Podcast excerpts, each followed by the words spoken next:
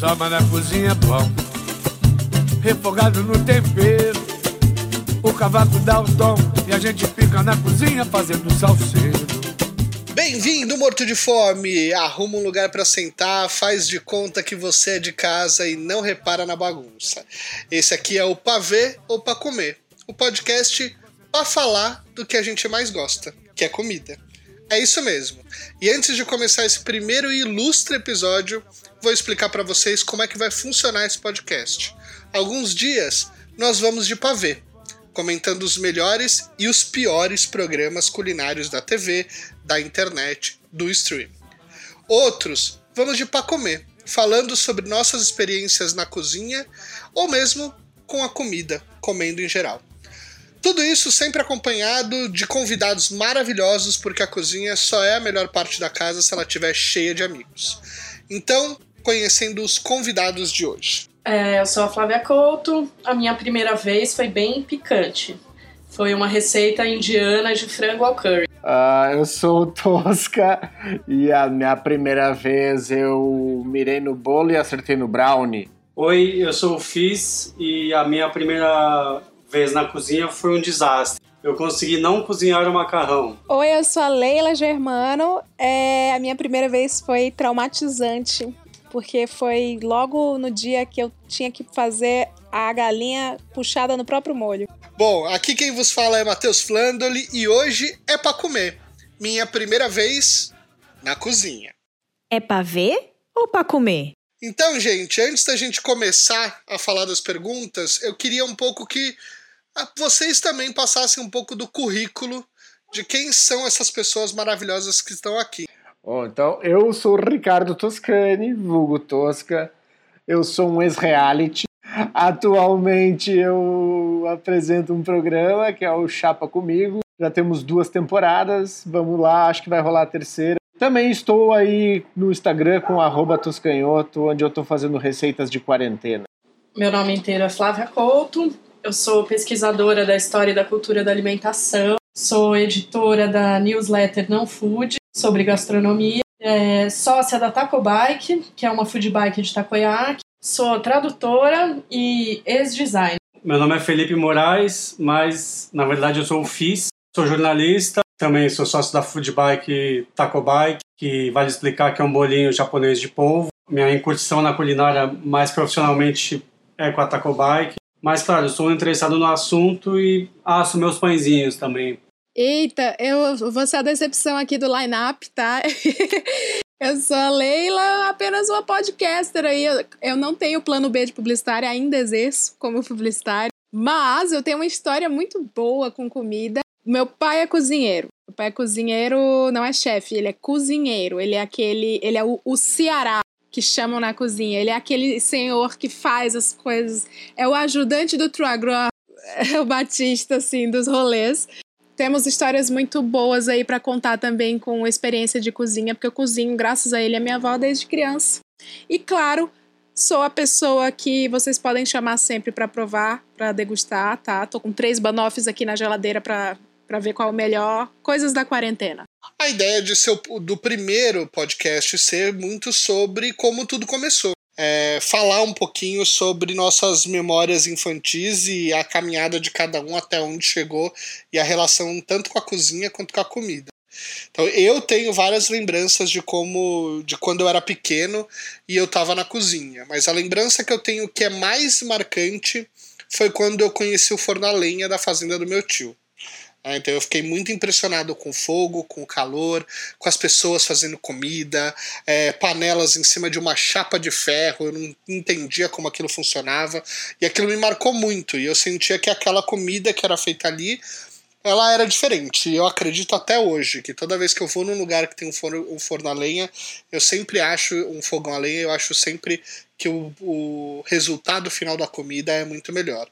É, então aquilo me marcou muito, aquilo é, mostrava para mim a fazenda era gigantesca tinha um espaço aberto enorme para um moleque de 10 anos de idade sair correndo, mas eu queria mesmo é ficar ali na cozinha, do lado da cozinheira, vendo ela trabalhar e, obviamente, roubando um pouco de comida sempre que eu podia. E aí, essa é a primeira pergunta que eu quero fazer para cada um de vocês aí. Qual que é a primeira lembrança que vocês têm é, de uma cozinha, ou a primeira lembrança que vocês têm de comida na vida de vocês? Tem uma história que eu acho muito louca, vai ficar meio estranho, né? Mas eu mamei até os sete. Oi? E aí, minha mãe me ameaçou do tipo assim, cara, se tu continuar tomando mamadeira com essa idade, tu vai começar a fazer a própria mamadeira. E eu, olha, que legal. Né? Porque pensei assim, tipo, tá, agora eu vou começar a cozinhar, agora é real. Mas era blefe, né? E aí ela só proibiu. E aí eu vou me encontrar mais pra frente, lá, acho que uns 10 anos, o meu irmão começa a fazer bolo, ele foi morar sozinho. E aí ele fez, apareceu em casa com um bolo e eu assim, meu Deus, isso é muito legal. Fui fazer, abatumou, eu adorei, né? Solou bonito assim. Mas aí que eu acho que eu inventei o brownie. Maravilhoso. Errei, errei na mosca, né? Mas é isso. É, a tarte tartã não foi criada assim? É, eu, eu acho, o acaso vai me proteger. É, serendipity, o vacilo é isso. É pra ver ou pra comer? Cara, é, acho até que eu te comentei sobre isso em, pessoalmente, né? A minha avó, tirando o meu pai, né? O meu pai é cozinheiro, mas ele era cozinheiro de navio de carga. Então ele viajava o mundo todo cozinhando para os outros, mas quem fazia pra gente sempre era a minha avó. E aí, ela que criou a gente, ela é muito religiosa, muito católica e tal, e ela não tinha muitos estudos. Então a gente teve uma, uma educação sobre sabores muito, muito importante, assim, me ajudou muito para tudo na vida. E eu lembro que, como assim, as outras crianças todas na escola, na rua, a gente era bem pobre, né? Tinha um lance de comer biscoito recheado, tomar refrigerante, salgadinho, essas coisas de recreio. E a gente não a gente tinha um quintal dela e ela plantava as coisas, ela, né? Ela matava a galinha, ela matava o cabrito, essas coisas. E aí ela sentava com a gente na mesa e ela entretinha a gente com um lance muito bonitinho que era assim. Ela colocava tipo três tipos de manga. Aí, aí ela falava, isso aqui é a manga rosa, isso aqui é a manga coité, né, que é uma manga gigante que tem lá no Nordeste, no Ceará. É, e ela ia provando aí, ela fazia a gente, tipo, gamification. Assim. Você sente a diferença dessa para essa? E aí a gente ficava entretido, assim, era um jeito que a, a, gente não queria comer fruta, a gente queria comer as paradas industrializadas. Mas era o que tinha, a gente ficava, ah, essa é mais doce, essa é mais não sei o quê, essa é boa, essa é ruim. E foi isso, e ela fazia isso com absolutamente todas as comidas. E ela, a, era muito legal, porque eu, eu, meus irmãos e eu, a gente passou a gostar muito de fruta e de sabor das coisas. E hoje eu tenho um senso de tempero muito bom, assim, eu sei temperar as coisas muito bom, muito bem, sem, sabe, só no, no, no tato. No feeling. É, no feeling, sem, sem mensurar, sem nada. E isso foi muito graças a ela. E ela sempre falava, do ponto de vista religioso dela, era isso, assim, Nunca ninguém vai fazer o sabor dessa manga que você tá comendo, só Deus. Aí, tipo, era muito, era positivamente traumatizante, assim, mas é. mas eu ficava assim, tá. Uh, aí ela, e essa outra manga também, ela não é igual a essa outra manga, mas assim, só Deus vai fazer. Você não vai encontrar na cantina da sua escola. Todo mundo vai fazer o salgado da cantina da escola, mas ninguém vai fazer uma manga. Que demais. Aí eu ficava. Demais isso, hein, Leila? Porque foda, dá uma. Não um é? senso de respeito ao ingrediente, assim, que, meu. Porra, muito. E hoje, hoje, eu, hoje eu consigo. Hoje eu tô morando só aqui e. E, e, assim, eu consigo, eu voltei nessa quarentena a ter contato com comida, com fazer a comida. E eu lembro muito dela em toda a refeição, é muito bizarro. Mas esse foi o meu primeiro contato com a cozinha, minha avó, Dona Maria. Aliás, é, fica aí a dica, né, para quem tá com filho em casa, faz ele experimentar todos os tipos de frutas aí que você conseguir comprar é. no supermercado. Deixa a criança virar sommelier de banana, de laranja. Uh, vai aumentando o desafio até chegar uma mão. Exato, olha lá. Nossa, eu, eu amo, amo. É pra ver ou pra comer? Então, é, eu, eu não sei se é a primeira, assim, mas eu lembro bastante das formas de empadinha porque é uma coisa que parece brinquedo, né? Aquela forma de empadinha que parece uma latinha, assim. Total, da hora. Bem clássica, assim. Eu lembro muito que a moça que trabalhava em casa, a gloriosa Rê, Regina, é, fazia empadinha com alguma frequência, é, como um prato no meio do almoço, assim, tinha tipo, sei lá, um bife, empadinha, arroz, feijão. E eu era encarregada de desenformar as empadinhas. E achava que aquelas forminhas pareciam um, um brinquedo, um negócio de encaixar e tal. E eram as mesmas forminhas que ela usava para fazer quindim, que era uma coisa que eu também adorava. E daí eu já lembro mais de eu, de eu interagir mesmo, ajudar de verdade, assim, a fazer o quindim. E eu lembro que a gente tinha que usar as claras para alguma coisa. Porque afinal tinha aberto um monte de ovo para fazer é, o quindim com as gemas. E aí a gente fazia pudim de claras. Então sempre que tinha quindim, tinha também pudim de claras. Era uma overdose de doce, assim mas eu adorava. Era incrível. Eu, na verdade, tenho duas famílias, né? Assim, uma mineira e uma em São Paulo. Então, a, de Minas é mais distante, não entrei tanto na cozinha, mas ambas têm ali uma metade italiana, então é comilança para todo lado. Criança feliz é criança mastigando. É, exato. Então, assim, puta memória de KBH, Fernão Dias, que não tinha nem sido duplicada, imagina de Fiatzinho 147 para chegar lá e comer o tutu da avó Holanda, sabe? Era tipo o lance das férias. E a minha avó fazia muita comida lá, tinha uma empregada, aquela, o braço direito dela, então assim, aquela cozinha era uma indústria. Muito, saía muito doce, muitos pratos, é, torresmo, enfim. Mas era, ali era mais observação mesmo e degustação. De estar junto em casa, é, na, colocar a mão na massa, mesmo foi aqui em São Paulo, é, a galera muito de pôr a mão na massa. Se o meu tio era um cara que gostava de pescar, então a gente ia para Santos, ia pescar caranguejo, peixe, depois ia fazer tudo isso na cozinha. Então eu tava sempre meio junto participando ali. Acho que a cena dos caranguejinhos tentando fugir da panela é um clássico, assim, meio terrorismo, ao mesmo tempo uma delícia, né? Porque você sabe que faz parte do processo e tal. Uh, então ali foi já começar a ter uma experiência de, putz, arranca a ostra da pedra, pega as coisas mesmo na, na natureza e leva para casa e transforma, né? É, isso foi uma das coisas assim que, que eu lembro que era bem marcante na minha infância. É, e aí depois, claro, a, a, tradicional enrolar brigadeiro com a mãe, né? Minha mãe também era muito de mão na massa, então todos os aniversários ela fazia o bolo inteiro, aquela coisa de colocar bebida no pão de ló, cortar o pão de ló, ficava tipo vidrado com tudo aquilo. E aquele cheiro de conhaque, né, uma delícia, enfim. Queria já morder o negócio antes de ficar pronto. Aí várias etapas, enfim. Vamos, vamos, vamos. Isso é legal, é festa de aniversário mesmo, que reúne né, a galera que vai cozinhar. Também tem essas memórias de, ah, vai fazer o cachorrinho quente. Depois isso se repetiu no aniversário da minha filha, né? Não, maravilhoso. Aliás, esse é, esse é um ponto importante, né? Vocês, vocês tiveram mais contato nesse primeiro contato era sempre foi com mais salgado ou com mais doce? Eu com certeza mais com doce. Ah, eu para mim foi variado. Eu, eu ali quando a Flávia falou desinformar, eu sempre fico pensando, né, hoje em dia a gente desinforma com fake news. Mesmo caso. Já chega... está militando, entendeu? É isso. Chega pro bolo ali e fala, fala uma groselha para ele.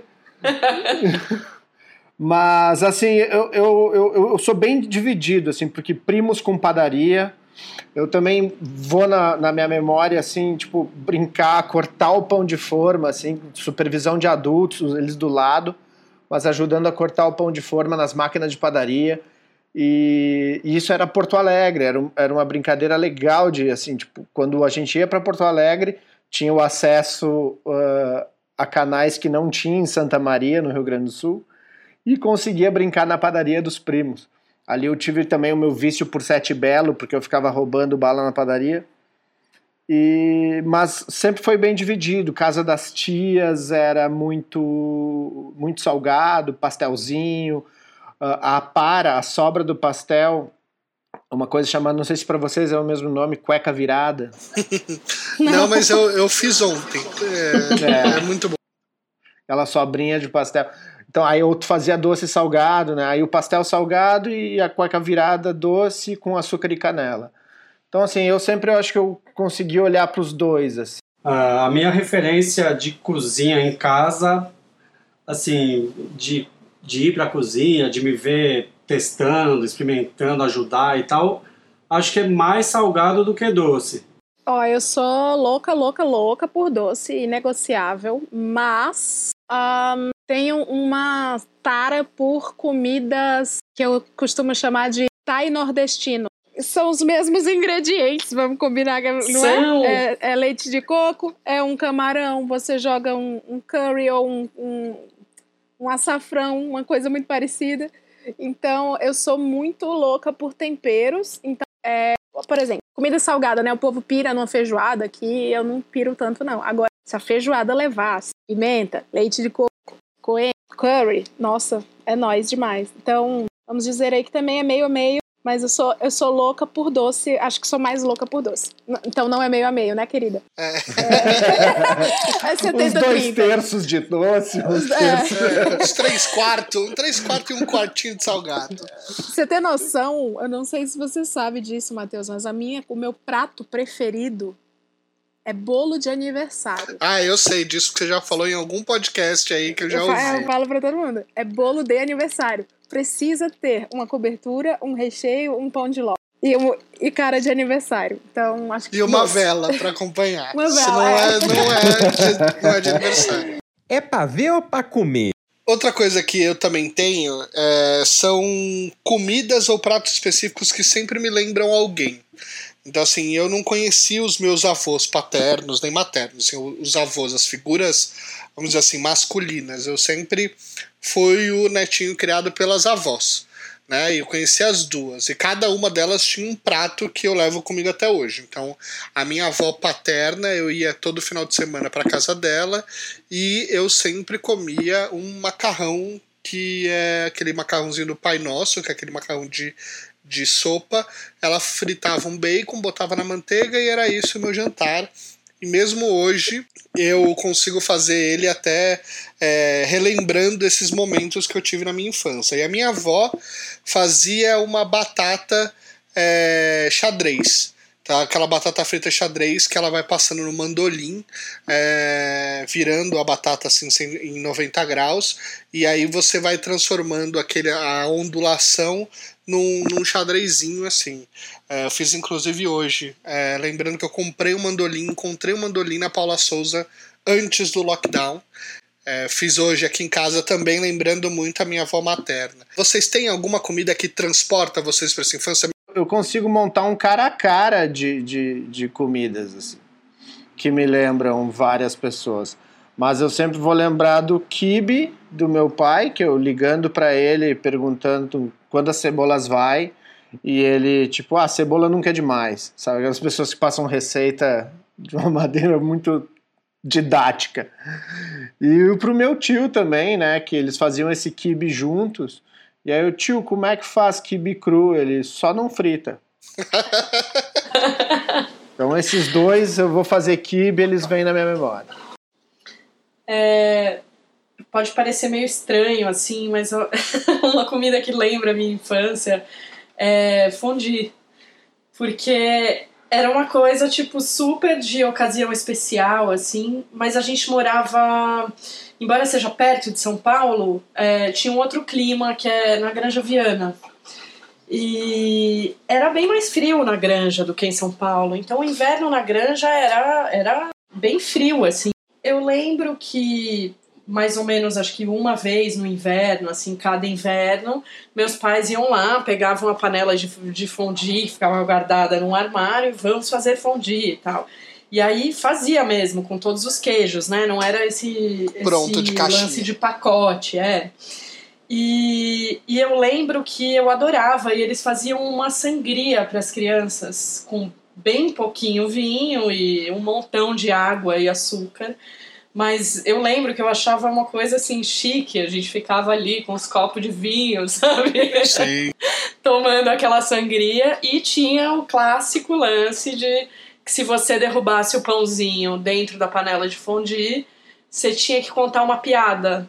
Ah, o de vocês era piada? Eu tinha que lavar a louça. Era uma piada. Ah, Lavar da louça. Eu me ferrava Nossa, nessa, era uma piada e as pessoas iam começando a, a rir porque por mais que fosse pouquinho vinho, a gente era criança, né? Sim. Então ia ficando todo mundo meio bêbado, eu acho. Eu lembro disso como uma coisa bem divertida, assim. Sei lá, toda vez que eu vou comer um fondue hoje em dia, eu lembro desse negócio de que se cair o pãozinho, tem que contar uma piada. Ah, muito bom.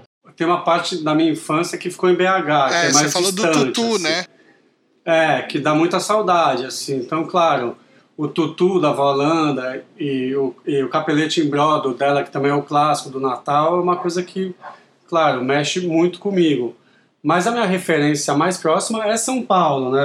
E, então, assim, eu acho que o nhoque, né, da Alice, que, enfim, que era da avó, mas era da Alice, que quem fazia era a Alice, era uma coisa que, para mim, é, é uma referência de infância, assim. Mas quando gente- você faz nhoque, você lembra disso? Então? ah, lembro. É, a gente passou o Natal agora na, na casa deles e a gente fez todos os clássicos da família, assim. Então foi tipo uma epifania, assim. Tinha a torta de maçã, que era a receita da minha mãe. A farofa da tia Lu. a- o nhoque da Alice, que na verdade a gente acabou fazendo. E, e tinha o arroz do meu pai, né? Meu pai também faz um arroz que eu não consigo fazer, ele nunca me passou a receita que ele fica mais úmido, mais grudento, com bastante alho. É um negócio, assim, eu realmente não sei qual que é a técnica que ele aplica, mas Eu gosto mais desse tipo de arroz também. Gosto do, do grudadinho. O Tosca gosta do solto. é, Eu gosto do é soltinho. É, exato. Ah, eu também. É, eu gosto daquele que vira quase japonês, assim, sabe? É, eu sou mais do solto também, mas é que esse do meu pai, é, eu sei, cara, ele é um jeito ali que eu realmente não. Esse eu não peguei. Mas tudo tem a ver com pequenos traumas também, porque esse arroz Unidos Venceremos, assim, a minha tia fazia, cara, e a primeira vez que eu me deparei com esse arroz não foi legal. Né? Uma coisa meio arroz doce, assim, parecia um arroz doce. tipo, mesmo sem provar, ele Odeio parecia arroz um arroz doce. doce. Aí eu não queria chegar perto.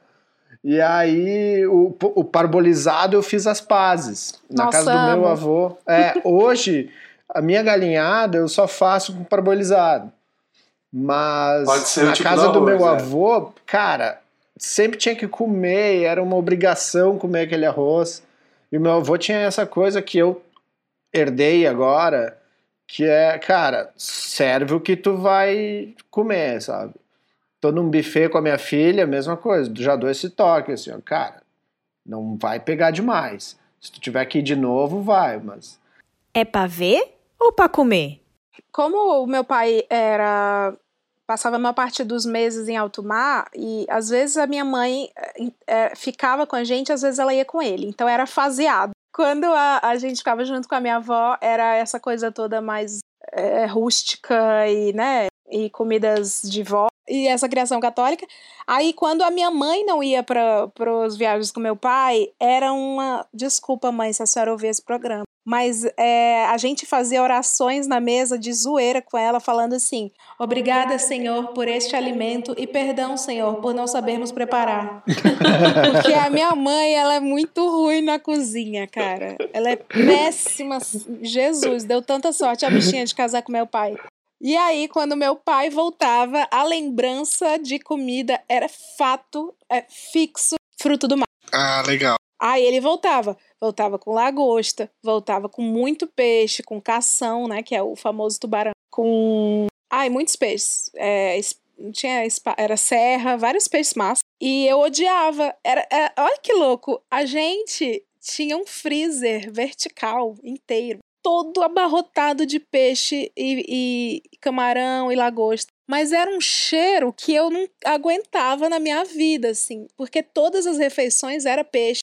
É bem, é, tô bem nojentinha falando isso, né? Toma conta da casa. Eu super entendo. Eu, eu morei em Santos até os 18. É, assim, é insuportável. E é, Então, mas é, uma, é muito white people problem isso. Hoje eu, hoje eu falando assim, ai, eu não aguentava, porque todo o café, almoço e janta era peixe, camarão, lagosta. Peixe, camarão, arraia. Tinha muita raia. A gente comia raia pra caralho. Meu Deus, o Nossa, meu que pai. a- o meu pai, se pudesse, é, é, a vida dele era bater na gente com cinto e fazer a raia. então, hobbies. era o hobby dele. É. É pra ver ou pra comer? Uma coisa que eu queria com, falar com vocês, e acho que isso foi muito legal que a Leila falou lá no começo, que é muito da nossa relação com comida. Por exemplo, eu sou um cara que sou muito apaixonado por comida, mas eu tenho um paladar muito infantil. Eu tive problemas sérios quando criança com toda a introdução de alimento novo. Eu não aceitava, eu não conseguia, eu tive problemas e carrego algum deles até hoje. Como foi a evolução do paladar de vocês quando vocês eram crianças? Vocês eram chato para comer, comiam de tudo? Ah, eu tirando o pão molhado, né? A pessoa molhar um pão no leite, assim, tipo, bah, isso pra mim eu, eu fujo, cara. E começou a virar uma piada dos amigos fazerem, mandarem vídeo. Isso para mim é uma parada que eu ainda não consigo, mas precisando, sabe? Tipo, né, com uma arma na cabeça, umas coisas tipo, uh, sei lá, ó, vou quebrar teu dedo, né? Aí eu uh, acho que vou topar. Mas evoluiu bem. Isso não dá nem, não dá nem pra considerar ser comida, né? Muito nojento enfiar o é, pão no leite. Vai, é, quando... é um é um dos passos para fazer French toast. Não, mas um Você passo num, é uma numa, coisa. Numa outra mistura de ovo e leite. Beleza. Você é, misturar pão, e... leite, ovo, fazer um negócio é uma coisa. Agora, você enfiar um pão no leite e comer é um bagulho que não dá. É, eu, eu tomava café com a minha avó e aquele pão ia se desprendendo, uns iam pulando ah, de novo no café, assim. Sério, tipo, não. Aí você vai tá tomar errado, um café e vem. A, a, torrada francesa ou a rabanada eu, eu, eu, faço sem ver. Eu molho e vou ali. Inclusive tem um, tem um vídeo no canal do, do, do Tosca, que é do Super Tosca fazendo rabanada, e ele não consegue fazer e ele tem que chamar a filha dele, a, a Tosquete, que é a filha do Tosca, para resolver esse problema, porque ele não consegue lidar com isso. É, esse é o meu maior trauma, assim. Mas tem também outra coisa que eu, que, eu, que eu costumo dizer, assim, tem um tempo para tu molhar o pão, né? Tipo, porque para mim o bom da sopa é o pão. Então, dá uma olhadinha rápida, aquele toque de dois segundos, mas se passou de três, ah, vai, vai dar ruim.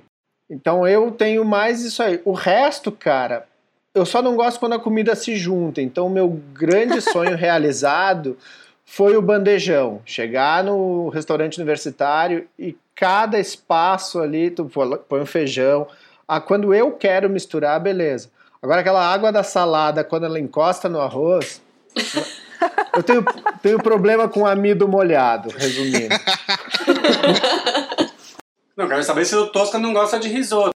Ah, o risoto, cara, eu gosto, mas também ali é, é, é digamos que é a propaganda. Mais ou menos que já tem aquele arroz grudado lá que você também não gostava. Eu tô Qual? entendendo o arroz grudento lá que você também não gostava. É mesmo, é, hein? Tem um é, padrão não, mesmo. Assim, hein? Tô vendo padrões, risoto, tô vendo padrões. Eu tô preparado para aquilo. Tipo, as pessoas, eu fiz um risoto. Agora, se a pessoa diz eu fiz um arroz branco e ele tá com cara de risoto, é mentira. Ó, oh, minhas limitações paladarescas são coisas que tiram o protagonismo do resto da comida. Eu não acho, para começo de conversa, que o coentro tira. O coentro, ele faz brilhar, ele carrega o pop nas costas primeiramente. Segundo, eu não gosto de alecrim. O alecrim é overrated.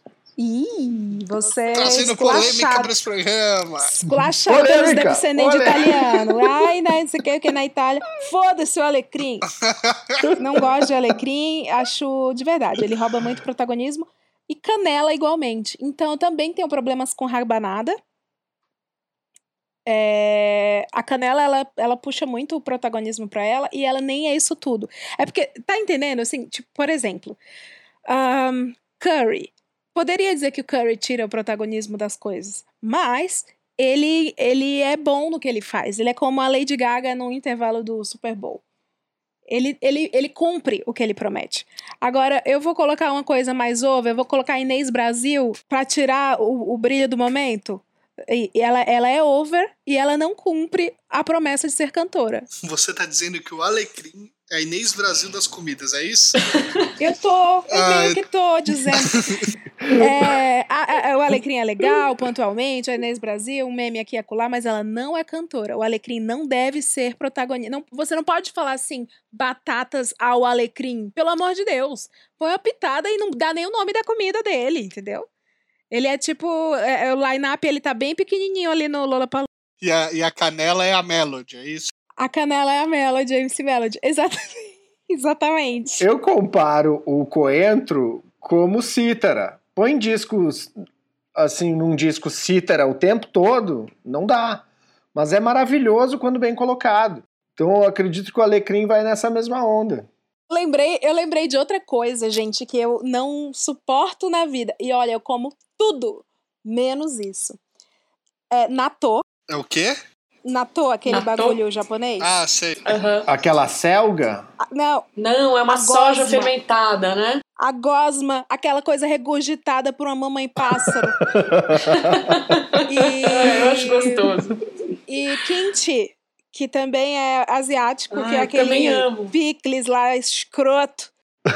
Cara, eu acho que a comida asiática A culinária fermentada da Ásia você passa, né? Passa. Eu acho que a Ásia acertou tanto em tantas coisas que eles pensaram assim: ah, eu preciso errar. e aí eles criaram o kimchi e o natô. Mas assim, se alguém come do meu lado, sem exageros, eu começo a ter ânsia- ânsias de vômito real, assim, de sair, talvez. É, a minha filha conseguiu me explicar, assim, como ela não gosta do molinho do tomate, Alice. E aí eu, cara, que frescura, não sei o que. Ela, pai, tu não tem isso com pão molhado? Eu, tá bom. tá. Me dá uma ânsia. Eu, tá bom, tá bom, tá bom. Venceu. Venceu. Belo argumento. Vamos adiante. É pra ver ou pra comer? O meu não é nada demais. Eu, quando eu era criança, eu não comia peixe nem frutos do mar e aprendi a comer isso com uns 19, 20 anos já. Uma vez que eu fui, fui viajar com a família de uma amiga e aí ficava meio chato, assim, porque, claro, eles queriam comer coisa do mar toda hora, em todas as refeições, e aí eu era aquela pentelha que não comia. Então eu resolvi comer na viagem pra não fazer desfeita, assim. E aí é, eu comecei a adorar. então, nos últimos dias da viagem, a gente já estava ali no Ribeirão da Ilha, em Florianópolis, comendo sequência de ostra, não sei o que, umas coisas que eu jamais imaginei que eu comeria. assim. E aí, desde então, passei a amar frutos do mar. Mas quando era criança, tinha uma dificuldade mesmo. É, bom, eu na verdade nunca tive também de problemas assim, acho que fui bem educado, nunca teve miguelagem, mas também sempre teve uma educação. Então eu não, eu não era curioso, acho que eu fiquei mais curioso, mais velho assim, mas quando eu era é, criança e tal, que foi uma vez que a gente foi numa feira, festa da uva, da sei lá o que, em Vinhedo, do morango, sei lá, e eu experimentei sushi, assim, aqueles, aqueles é, é, tipo o somaki, né, que vendia de rolo, assim. E eu comi e não achei muito gostoso, assim, fiquei meio, acho que não era de, sei lá, não, não gostei muito. Mas hoje em dia você adora. Não, hoje em dia eu amo. E, assim, alguns anos depois, eu fui a um restaurante japonês com a minha mãe, que amava restaurante japonês, e comi um monte de sashimi e tal. Era um restaurante mesmo e tal, adorei. Foi, uma- foi só uma. Acho que não devia ser muito bom ali a qualidade, eu achei meio estranho, assim. Agora, uma outra pergunta. Vocês tinham um, um tipo de comida favorita ou um tipo de, de prato favorito quando era criança? Eu, por exemplo, lembro muito de quando eu era pequeno e de a minha mãe falar: ah, o que, que é o seu aniversário hoje? O que, que você quer fazer? E eu falava: quero ir pro Tertúlia, que era a melhor churrascaria do rodízio de Santos. Que, aliás, é um hábito que eu costumo ter até hoje de ser apaixonado por churrascarias rodízios, né? Tem gente que tem horror. Eu acho que pra mim ali o, o churrascada ou o barbacoa são o meu Lula Palusa. então acho maravilhoso. Agora vocês têm, vocês tinham isso ou isso mudou? Ou seja, eu tinha um tipo de comida favorito quando era criança e hoje eu tenho outro completamente diferente. Cara, hoje a comida asiática figura entre as top 1, top 2 aí. Eu era muito doceira quando era criança, amava doce, é, gostava de poucos salgados. Eu lembro que eu amava lasanha e era uma coisa que eu pedia assim para para Rê, é, que trabalhava lá em casa fazer, porque eu amava. E hoje em dia eu faço muito pouco doce em casa, quase nunca, assim. É, e cozinho comida salgada todo dia. E na adolescência eu comecei a ficar interessada. Eu minha irmã foi fazer um curso de inglês em Londres e aí eu fui visitar ela uma vez. E aí eu comi comida indiana lá. E aí, a hora que eu entrei em contato com isso, eu pirei, assim, comecei a amar comida indiana, tailandesa e tal. E hoje em dia a gente tem a food bike de bolinho japonês, então também rola muita comida japonesa aqui. É, não sushi e sashimi, porque a gente não tem essa técnica, mas rola muita comida japonesa quente aqui em casa, né, filho? É, eu, eu era batateiro, era muito batateiro, adorava batata. Nhoque, mais uma vez, batata frita, né? Acho que batata frita era uma coisa louca, assim, era uma droga. E eu gostava muito de bife à milanesa, então acho que eu gostava de fritura também bastante. Pois é, eu vi um tweet do, do padre Fábio de Mello, olha só. e aí ele falou que a solução para qualquer problema é batata frita. Se não resolver o seu problema é porque não fritaram bem. Cara, eu, eu sou 50 tons de frango, né? Então, assim, eu gosto de. Ah, o galetinho assado de churrasco, sou fã, né? Eu sou meio Dom João, assim, coxinha, ficar com o osso na mão. Sou muito viciado em frango. Tem a coisa do X que eu amo, né? Que é o lanche lá da minha cidade, de Santa Maria, que é meio Shelbyville Springfield, assim, ela briga com canoas para ficar com esse título. Mas frango frito, cara frango frito para mim. E aí veio da galinha milanesa da minha avó. E aí foi tipo, cara, fui viajar para os Estados Unidos e tinha oportunidade de comer frango frito. É que nem o fish and chips também, sou louco. O frango é, é o peixe, peixe terrestre, terrestre, né? Então, para mim funciona muito. KFC é o meu. É o restaurante, é o melhor restaurante? É, o meu melhor McDonald's é o KFC. Nossa, total. a Leila falou já no começo do programa que é como é que é o, é o Thai nordestino? É, é tudo que envolve todas as possibilidades de tempero. Sabe aquele restaurante Tantra que tem aqui em São Paulo? Uhum. Nossa senhora, ali eu, eu, é a minha Disney. Eu vou, eu não vou nem para comer, eu vou para ficar testando mistura de tempero. Mas é isso. O Tantra que tem uma chapa gigante que tudo fica com o mesmo gosto, sim. Maravilhoso aquilo. Eu tive vontade de deitar naquela chapa. Eu, nossa, eu também.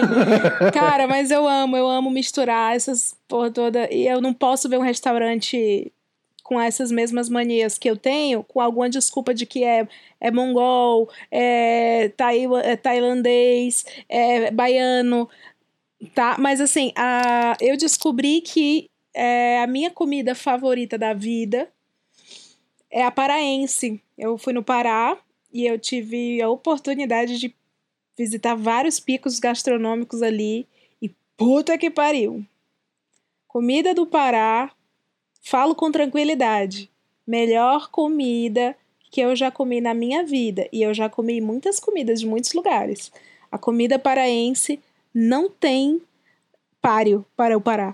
Olha só, hein? Visite, hashtag visite o Pará depois do coronavírus, Mas hein, é real, gente? tem os ingredientes. É porque assim, se eu já sou louca no arroz de jasmim, né? No, no curry, no, na pimenta, todos os tipos de pimenta, temperos indianos e tal, temperos, leite de coco.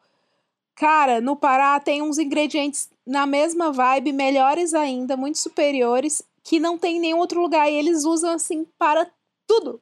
O arroz nunca é simples lá. O arroz é foda. Parece que, sei lá, eles nadam nas piscinas de trufas locais. É Olha maravilhoso. Aí, hashtag visite o Pará. Não, eu já, já tô aqui pensando. É o próximo passo pós-quarentena. É sério, é sério. Vai, vai mesmo, vai mesmo. É pra ver ou pra comer? Eu morei em Santos até. Morei em Santos até os 18 anos. E aí eu vim fazer faculdade aqui em São Paulo.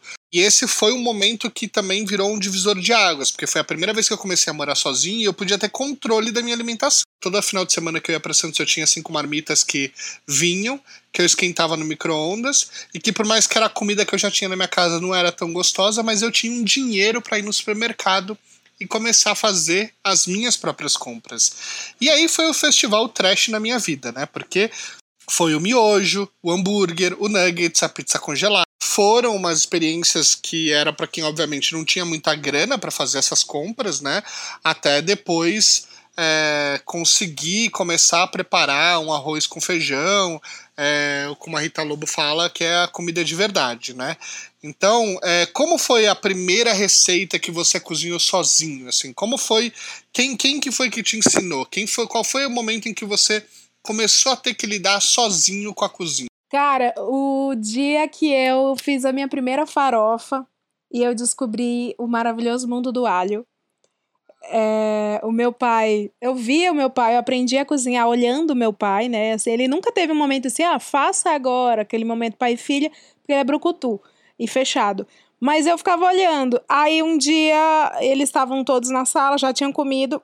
Aí eu falei assim: sobrou farinha. E farinha que eu digo é farinha, tá? Não é ioki, não, é farinha sem Uhum. zerado, marco zero.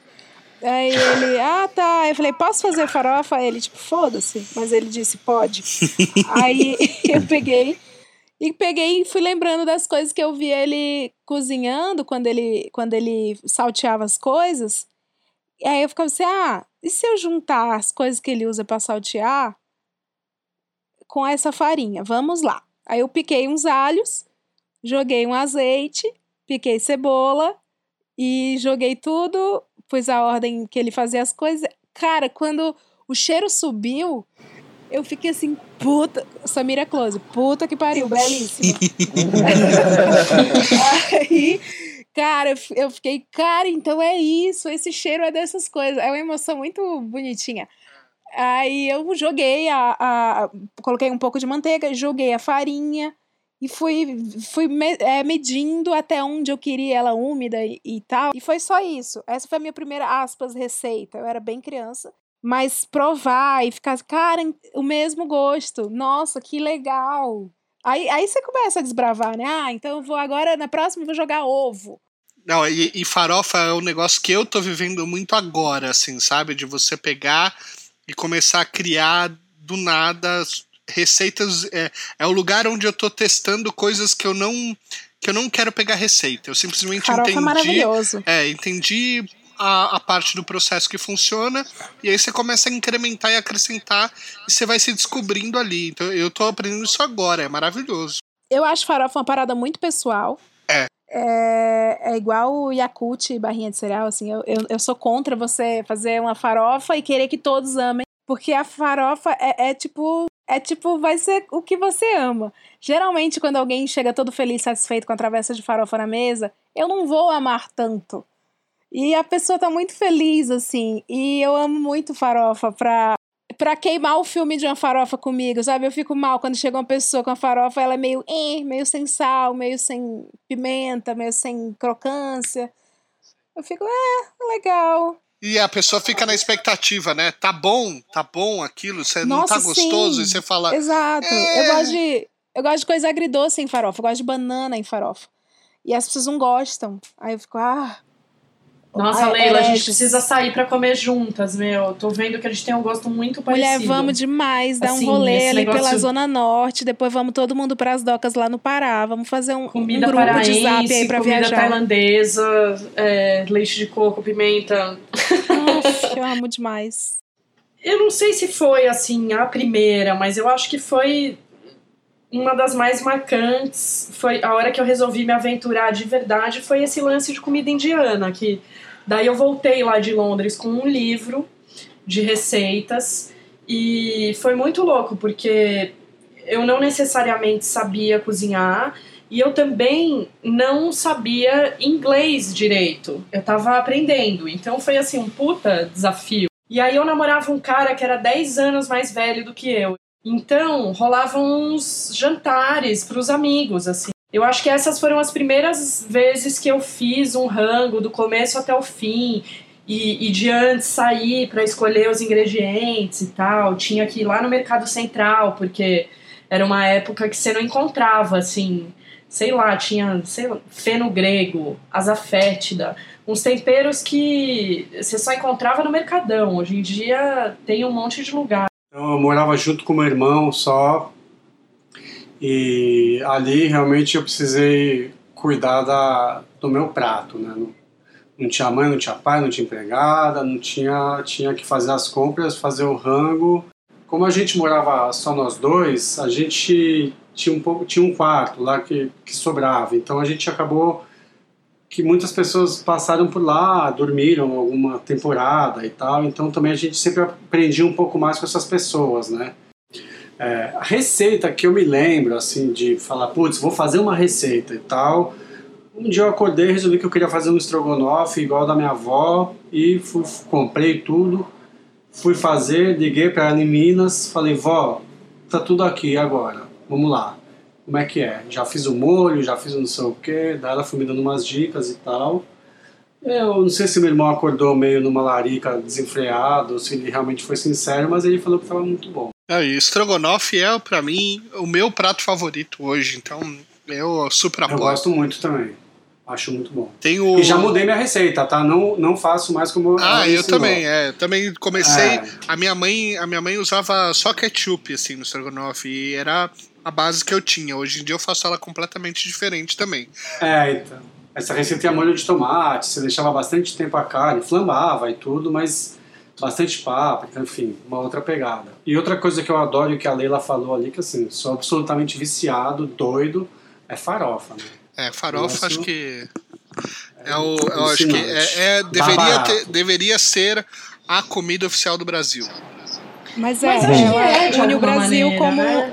Como Norvana. Ela une os brasileiros. Eu queria comer farofa igual eu li num livro lá que os índios faziam de jogar a farinha na boca, assim. Comer de capitão, chama isso. Comer de capitão. É. Esse é meu sonho. Um dia eu chego lá. Cara, eu seria muito injusto se eu não falasse do omelete, né? Uh, eu comecei, acho que todo o meu rolê, aí foi na adolescência, minha irmã me ensinou e ela tinha muito processo, batia clara em neve, separava as gemas, aí botava um pouquinho de fermento, um pouquinho de farinha e ela ficava um bolo quase, assim. Era um omelete que rendia. E aí eu lembro de um amigo também me olhar assim, ah, mas se demora tudo isso para comer, eu nem faço.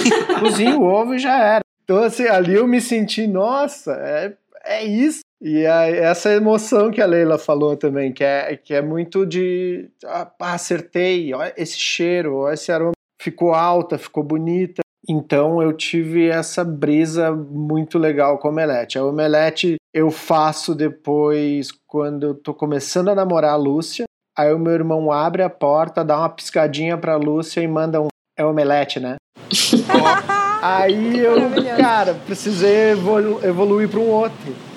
Então, foi legal que o Omelete fez isso, assim, me fez entender processo. Tá, velho, mas agora chega. Vai para outro. Hoje, hoje é o Omelete. Mas, voltando à farofa, uh, recentemente a gente foi para Peruíbe, isso um, dois anos atrás, e eu fiz um frango no forno e fiz uma farofinha só com manteiga. E aí eu tirei o frango, enfarofei ele, botei num pote, a gente chegou no rolê, abriu e comeu esse frango enfarofado, que era também muito da infância, de ir pro litoral gaúcho, que é horrível, é a única praia feita por engenheiros. é, não, é, é, terrível, assim, cara. Os caras, tipo, tem uma lenda que, que Deus tá fazendo o litoral brasileiro e o diabo, e aí? O que que tá fazendo? Não, tá fazendo toda a costa brasileira. Para onde? Santa Catarina vai almoçar que eu termino. e aí nasce as praias gaúchas, mas nesse rolê de ir pra lá tinha essa galinha enfarofada que eu sou apaixonado. Você falou da Lu, quando comecei a sair com a Thalita, foi um convite para ela, foi vem aqui em casa ver um jogo do Corinthians e comer um pão de queijo com bacon. E foi assim que eu conquistei a Taurina, que mora aqui em casa, na, na base da comida. É isso. É, é assim que funciona. Pão de queijo com bacon. Cara, olha. pão de queijo com bacon é um negócio que você. Você ainda não provou, mas foi muito louco, porque foi um dos dias que eu tava querendo mimetizar, né? Assim, ainda muito olhando para receitas na internet, falando, putz, como é que faz um pão de queijo? Eu vou, vou testar isso. E aí comecei a fazer, e aí você escalda, aí você faz aquela massa e tal, não sei o que, e você tá misturando o queijo com a massa. Olhei para aquilo e falei, e se eu meter um bacon picado aqui agora, nesse momento que eu tô misturando isso? E aí eu fui lá, fritei um bacon, misturei. Eu morava num apartamento onde os meus é, amigos moravam no andar de cima. Eu terminei, eu mordi, eu subi no, no andar de cima e falei assim: prova isso aqui. E aí isso virou meio que o, o prato assinado, vamos dizer assim, por um tempo. Então era também esse caminho, tipo omelete, né? Era tipo pão de queijo com bacon, não é? E aí era, era o pão de queijo com bacon. Mas se tu me convidar para comer um pão de queijo com bacon e ver um jogo do Inter, lá, pode ser que tu me conquiste. ó, ó, que você já comeu estrogonofe, que hoje é o carro-chefe, hein? É verdade, muito bom, muito bom. Com batata palha feita com na mão. batata palha feita na mão. Você falou agora do bacon, e eu me atentei para uma coisa, eu queria saber se vocês também têm isso, que é no começo eu falei que eu tenho um bom feeling para tempero, para combinar sabores. É, é mais ou menos o sentimento quando a gente tem amigos que não se conhecem ainda. E aí eu, eu penso sempre assim: caralho, Fulano ia se dar muito bem com o Ciclano. Aí o que, que aconteceu? É Você falou do bacon. a primeira vez que eu, que eu provei bacon, eu fiquei assim: puta, esse vai ficar muito bom com alho. Nossa senhora. Não, alho e bacon, cara, é uma combinação matadora. Assim. É. Assim, refogado, para mim, em casa, quase que sempre assim. Você faz cebola e alho. E aí, se você coloca o bacon, eu sou capaz de comer aquilo puro, de tão gostoso que é. Voltando um pouquinho nessa coisa do nome, o meu concunhado mora em Portugal, ele falou de um prato que eu não consegui comer nessa temporada que eu tive lá, mas se chama frangalho, que é só hum. frango e alho. Isso é maravilhoso. Não é franga passarinho? É, talvez seja um passarinho, assim, mas ele diz que assim, é, é, é quase recheado com alho. Assim. Ai, que delícia. Eu vou, vou mais atrás, mas o nome é maravilhoso, sabe? Não Esses te engana. nomes portugueses são foda, né, Tosca? É. São muito engraçados, meu. Tem um. Eu gosto muito que eles falam assim nas receitas. Você pega uma receita portuguesa e tem não sei o que para salpimentar. É um verbo. Salpimentar. Amém. Ah, Maravilhoso. É, é lindo. Salpimentar. Nossa, Não gente, é? nasceu pronto. Isso sempre teve no, no dicionário. É pra ver ou pra comer? Cozinhar também é se fuder, né? Cozinhar é o momento onde você queima dedo, erra a receita, coloca sal no lugar do açúcar é, e quase coloca fogo na casa inteira. E essa é a melhor parte que eu quero ouvir de vocês. Que, quais foram os piores erros que vocês já cometeram na cozinha? É, teve o dia que eu fui fazer eu fui inventar de fazer comida natalina com camarão. E era aquele camarão pequenininho, humildinho. E eu não sabia que ele vinha curtido no sal. Porque esse é o, o defeito da pessoa, da pessoa do interior do Ceará. Quando encontra a indústria, é, fazia camarão a vida a pessoa que comia em natura, in natura né? Que é. pegava fresco do fresco que, que acha que pode fazer tudo no feeling, se escora no carisma. O que, que eu fiz? Eu peguei um saco do supermercado do camarão curtido no sal, taquei na panela e fui seguindo a receita, assim. Eu já, eu já tava cartesiana demais olhando uma receita de um livro. E aí era tipo, acho que era tipo um escondidinho, era uma, era uma coisa assim. Tinha um, um molho bem grosso por cima, e o camarão embaixo, e arroz embaixo. E aí taquei ele o quê? Sal. Nossa. Taquei sal, temperei, não lavei. Sal pimentou. Não tirei a salmoura salpimentei, ficou esteticamente incrível. E aí mandei pro prato das visitas. E era o almoço, era o jantar do Natal. Vixe. A cara do povo, assim, parecia que tava comendo fandangos de queijo. olha, olha a crítica social foda. É, o povo, assim, não sabia se engolir. E a minha cara, né? Tá bom? E aí? Tá bom? Tá é bom? isso. Porque o cozinheiro, ele quer a aprovação das pessoas. Quer, ele quer. É. Ele quer likes. Ele quer likes. Ele quer like, ele quer que você comente. O povo educado assim, ah, tá um pouco salgado, né? Me dá um pouquinho d'água. Todo mundo pedindo muita água. Assim. Então, a galera tava pedindo a Anitta, pedindo muita água. Aí eu fui provar, cara, minha boca cortou na hora. Nossa senhora. Nossa senhora.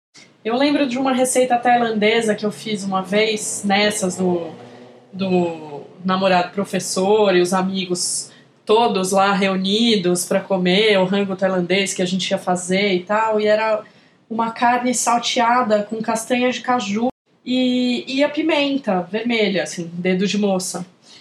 E eu segui a receita à risca. Só que, cara, eu acho que era uma receita para tailandeses mesmo. E, e a castanha de caju, ela sofreu um, um fenômeno assim que ela virou uma esponjinha da pimenta. Então você comia carne, tudo bem, Mas a castanha, ela se transformou, é, elas se transformaram em pequenas pimentinhas, assim. Então você comia uma castanha, parecia que estava dando uma mordida numa pimenta, direto. Crua. Foi uma loucura, meu. Ninguém conseguiu passar da segunda garfada. É, tipo, aquele nível de pimenta que sai fumaça pela orelha, sabe? De desenho do pica-pau, assim. Total, desenho ensina muito também. Cara, eu, eu não erro. Eu, eu só minto. Eu mudo o título. Não, cara, eu, a Leila falou uma parada que eu achei muito legal, porque a comida ela tem essa coisa da sinceridade, né? Tu come, tu não consegue enganar as pessoas se tá ruim. E então assim, ela fica linda, parece que quando tu erra ela fica mais bonita. Uns amigos, essa aí é uma história que não é minha, mas eu sempre ouvi, fizeram um acampamento e confundiram o sal com açúcar. E no churrasco deram aquela, né, salgada gaúcha em cima da carne. E ela ficou num dourado, assim, tipo, ah, que beleza. açúcar caramelizou. Beleza é, de a galera teve que comer carne doce. né? Então, tipo, e botando Foi daí que nasceu a banda. Eu acho. Mas eu, quando fiz um Toscozinha, que era o meu restaurante Portas Fechadas, em breve, acabando a quarentena, teremos X novamente. Oba! Hum. Uh, Leila, eu vou te levar e... para esse rolê porque o X do Tosco é maravilhoso. Gente, ah, por favor. Se tem uma coisa que eu quero é rolê depois dessa quarentena, mas com comida. mas é em aí. casa, só que é na casa dos outros, então é Tudo bom. bem, não tem problema. Total, vai, vai rolar. E aí, eu fiz um toscozinha que era com carne seca, mandioca, que era o meu prato, assim, cara. Eu, foi o prato que eu aprendi a fazer em São Paulo e levava para o Rio Grande do Sul, carne seca, e a galera amava assim, ah, vou surfar, sabe? Isso aqui eu faço com o pé nas costas. Também, sabe? Foi aquela coisa de tirar o sal um pouquinho em cima da hora. E a galera ali sentiu. E não adianta, tu vai botando mandioca para ver se chupa o sal. O legal é cenoura e batata, né? A mandioca ela não, não puxa tanto. E aí ficou bem salgado. O que me salvou foi a sobremesa, porque eu acertei na cocada. Mas foi o dia porque eu tava cobrando por isso, aí eu fiquei bem chateado. Toscana, a sobremesa sempre salva no Masterchef, hein? é, no Masterchef ele sempre garante, a, normalmente é quem vence o campeonato ali. Vergonha da condição. é pra ver ou pra comer? Eu tô alinhado com o Toscani e com a Leila. Acho que a gente sempre espera um, um elogio, a gente quer agradar. E eu também não erro. não, brincadeira. Estou é, me esforçando aqui para encontrar um erro na minha carreira. É, encontrei um padrão.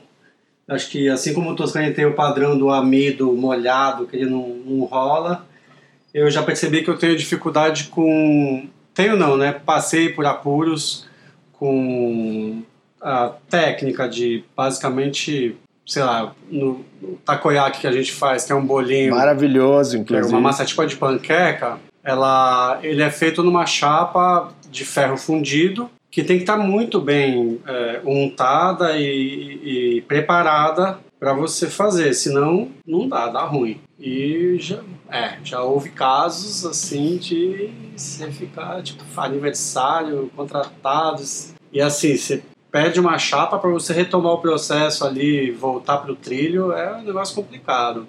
Já aconteceu e é o desespero. Bem assim, no início da Taco é, Bike, né? Os primeiros eventos, assim. E às assim, vezes dava é... ruim. Hoje em dia não acontece mais, mas já aconteceu, né? É, já aconteceu, porque é, às vezes você vacila ali, não tem jeito. Mas. E cozinhar na rua tem dessas coisas é, também, né? Principalmente tem na coisas rua. muito imprevisíveis. Às vezes rola um vento que apaga seu fogo, você não percebeu, tá ali tentando virar bolinho, fogo apagado. É, enfim, com o tempo a gente foi desenvolvendo né, técnicas e tal para para perceber antes, para remediar e tal, mas é, é, é muito louco cozinhar na rua, né?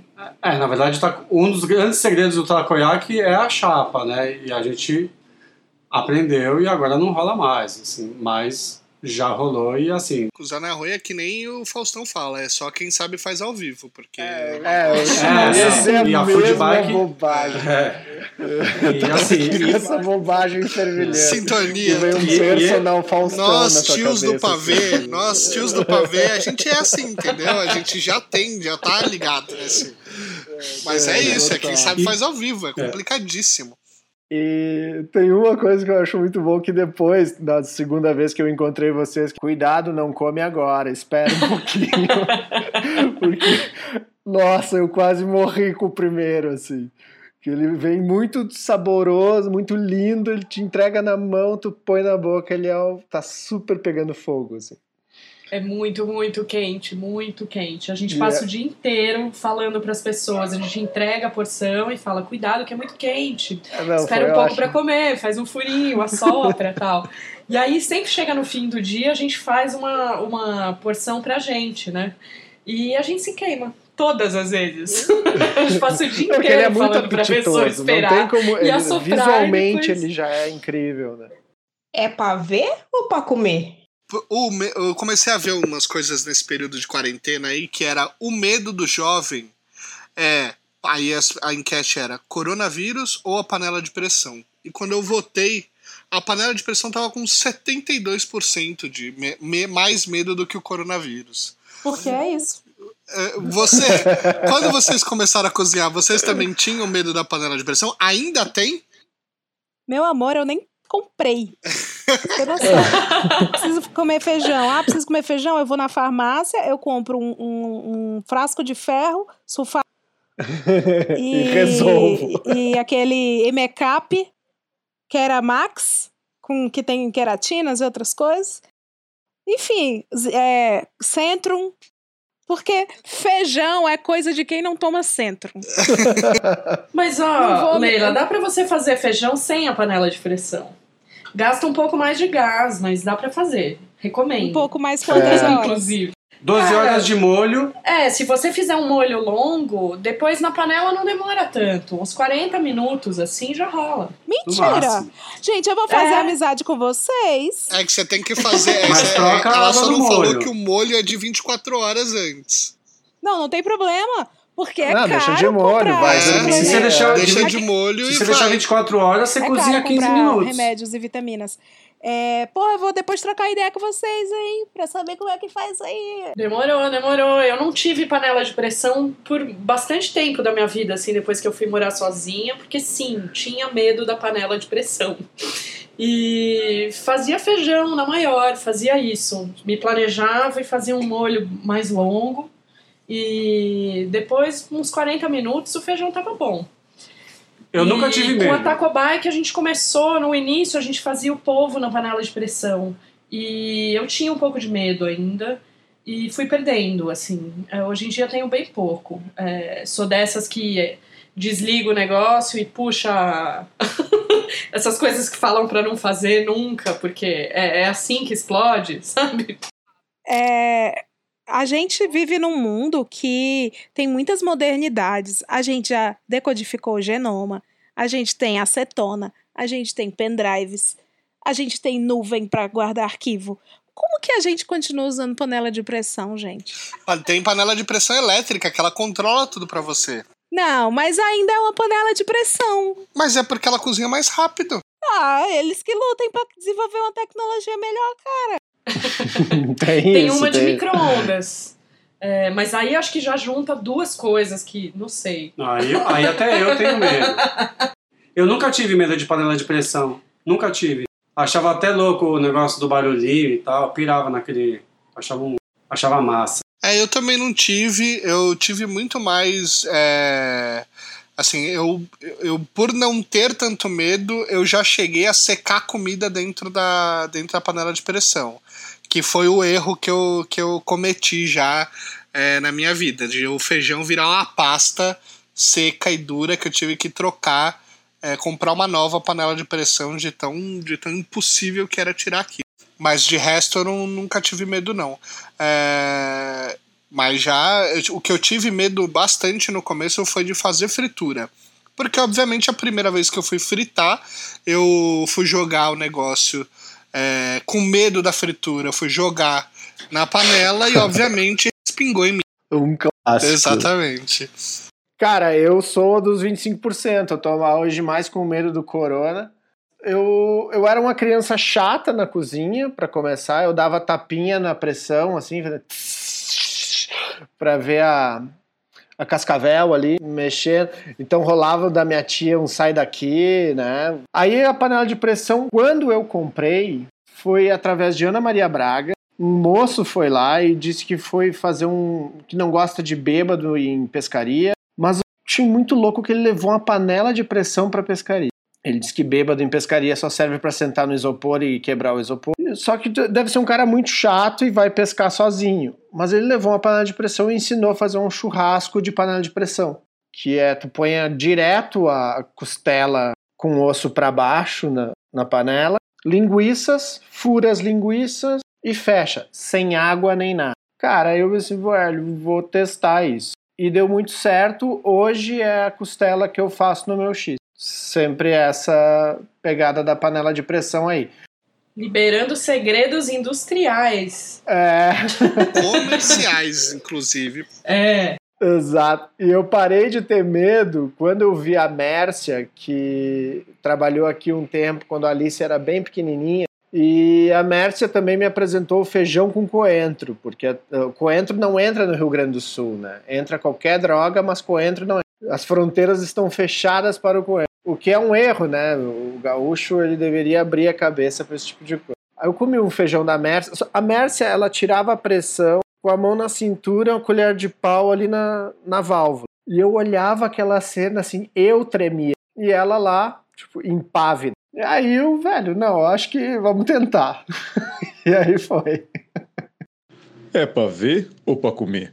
É, e, e vocês compartilham as receitas ou vocês escondem o segredo? Eu conto quase tudo, assim, não precisa nem me bater. Uh, mas tem, acho que umas coisinhas de proporção que às vezes também passa.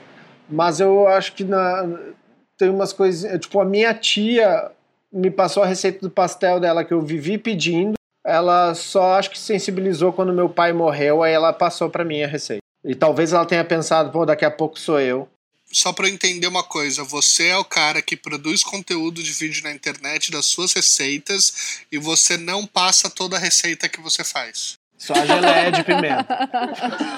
Tá só pra gente entender aqui como é que tá funcionando, entendi. Só a geleia de pimenta. As outras estão lá, tudo certinho. Eu compartilho se eu, se eu perceber que as pessoas estão interessadas, assim. Então, sei lá, fiz uma coisa aqui em casa, tirei uma foto, postei no Instagram. Se alguém nos comentários pega, é, geralmente a minha legenda não tem a receita, mas se alguém nos comentários perguntar, eu, eu digo como fiz.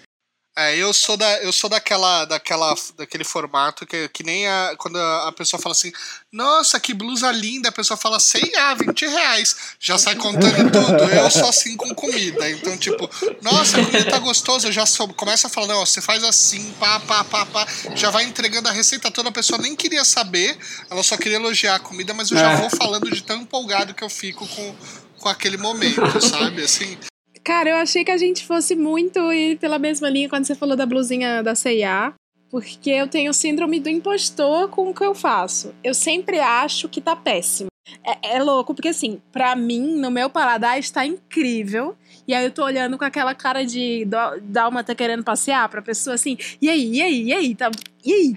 Aí a pessoa vai falar assim, nossa senhora, puta, tá uma delícia. Aí eu vou falar assim, não tá não. Você mente.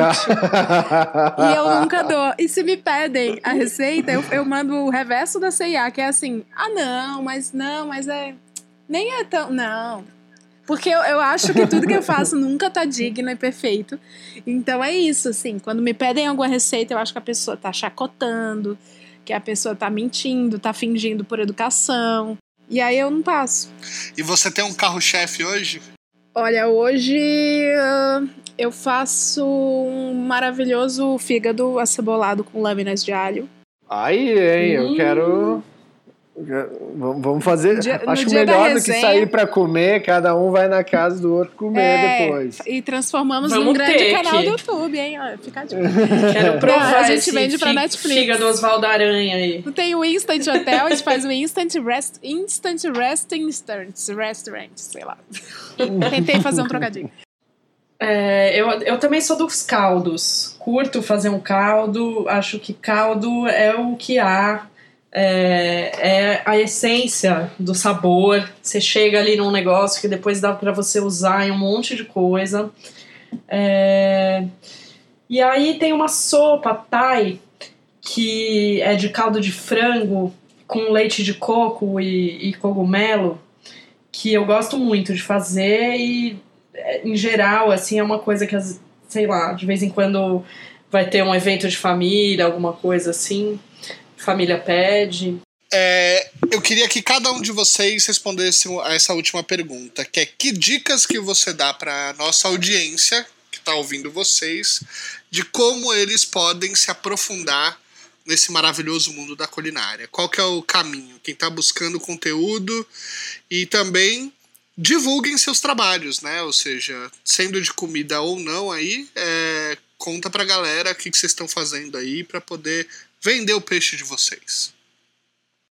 Ai, meu Deus, eu acho que começa com omelete e tem alguém pra dizer que é só isso que tu faz.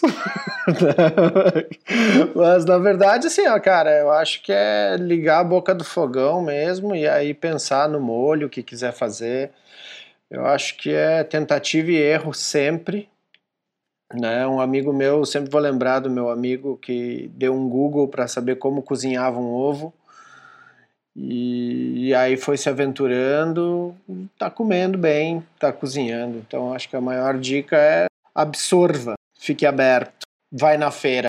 É, acho que na feira com certeza é uma coisa é, que ajuda a aprender a cozinhar conversar com os feirantes e tal como o Toscani falou É, e acho que, meu, não tem conteúdo. Tem, tem conteúdo melhor ou pior, mas não tem conteúdo errado, entendeu? Em termos de, de, de gastronomia e receitas e tal.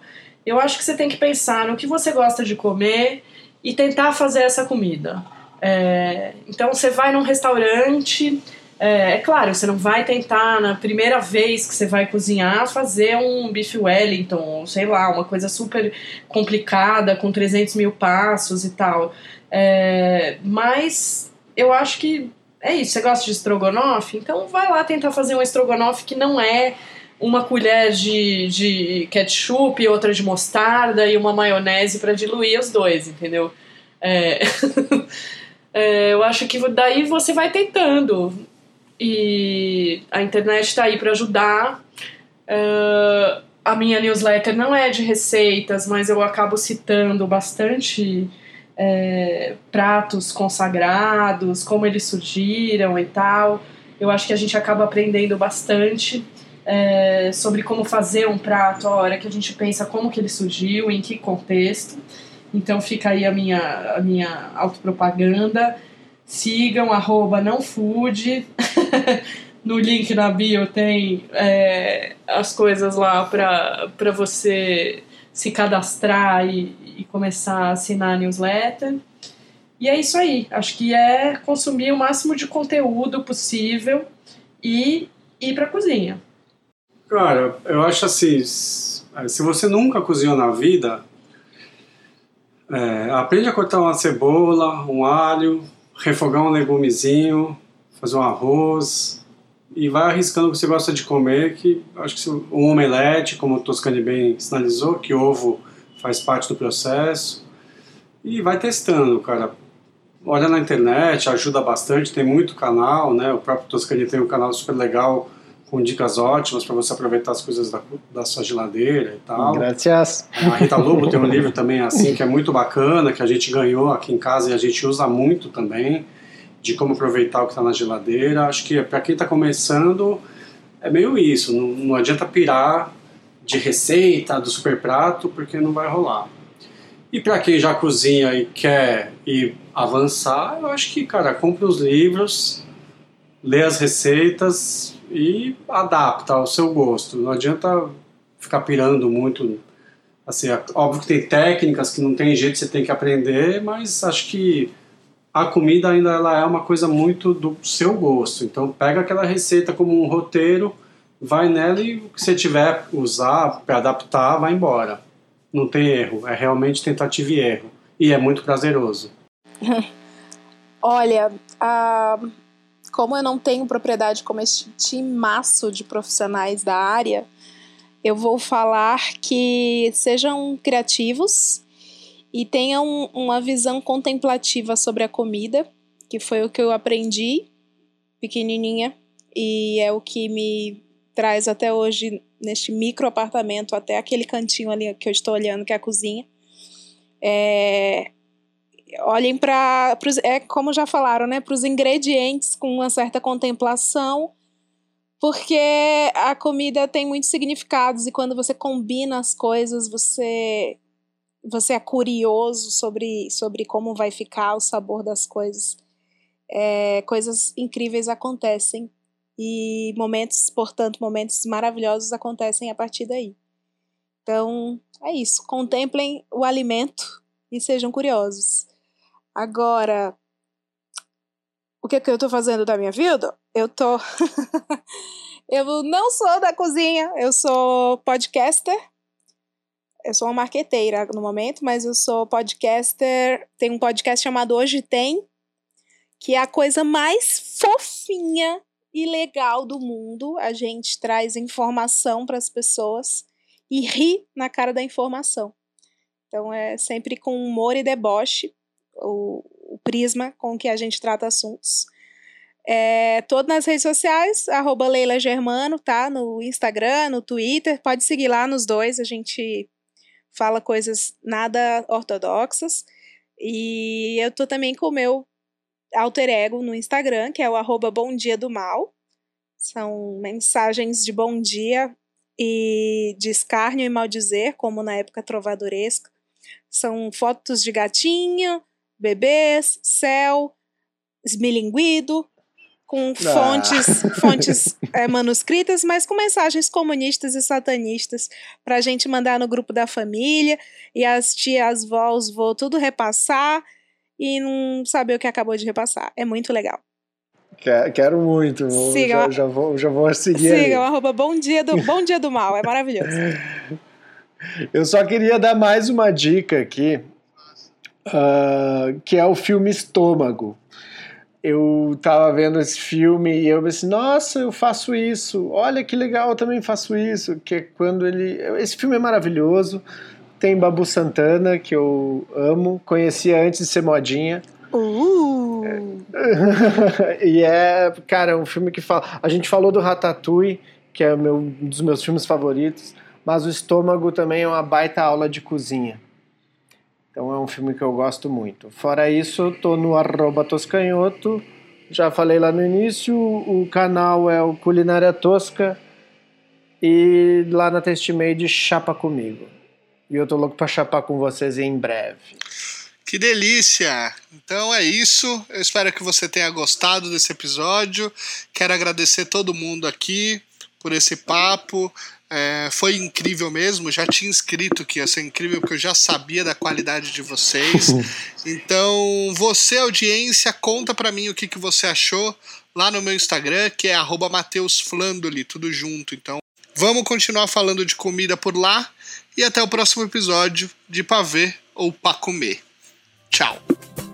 Samba na cozinha, pão, refogado no tempero o cavaco dá o tom e a gente fica na cozinha fazendo salsicha.